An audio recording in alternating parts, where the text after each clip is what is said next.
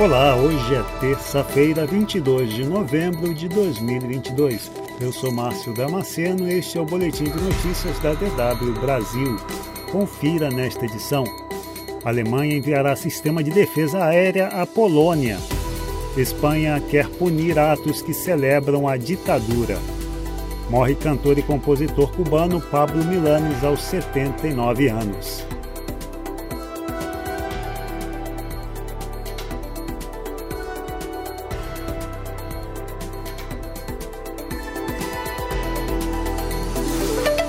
O governo alemão informou nesta segunda-feira ter chegado a um acordo para ajudar a Polônia a defender seu espaço aéreo. O anúncio foi feito após um foguete ter caído no território polonês na semana passada, perto da fronteira com a Ucrânia. Berlim ofereceu enviar à Polônia sistemas de defesa aérea Patriot, de tecnologia americana, e também apoiar a segurança do espaço aéreo polonês com jatos Eurofighter. Duas pessoas morreram após um foguete cair na última terça-feira na vila polonesa de Przewodów, a 6 quilômetros da fronteira com a Ucrânia. O governo polonês e a OTAN disseram que provavelmente tratou-se de um míssil de defesa aérea ucraniano que teria errado o alvo ao tentar interceptar um projétil russo.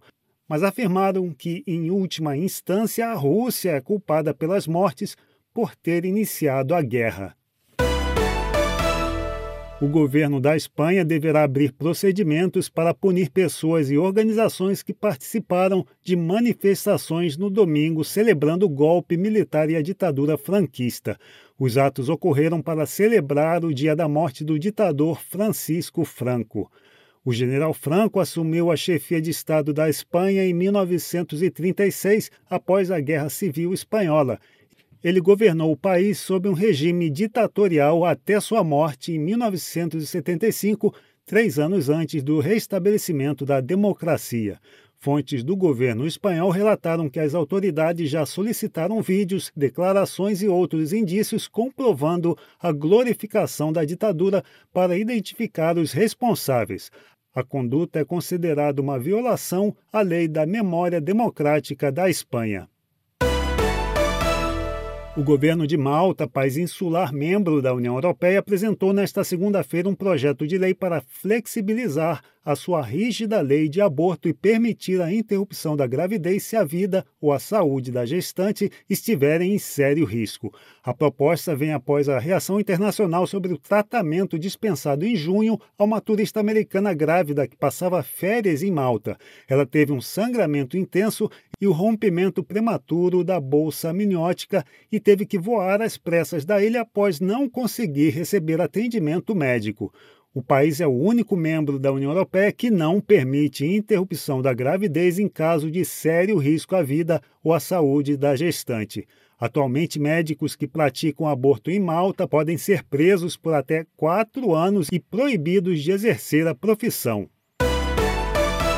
Uma imensidão de velas iluminou neste domingo um estádio de futebol na cidade de Herne, no oeste da Alemanha, no momento da abertura da controversa Copa do Mundo no Catar. A ação foi realizada por um artista alemão com participação de uma ONG de direitos humanos especializada em bem-estar no trabalho.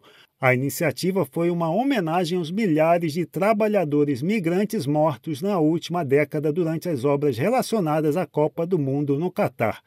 Mais de 6.500 bolas de futebol cheias de areia gravadas com mensagens foram colocadas sobre o gramado do estádio, refletindo uma estimativa do número de migrantes que teriam morrido nas obras da Copa do Mundo do Catar. Morreu na madrugada desta terça-feira o cantor e compositor cubano Pablo Milanes, aos 79 anos.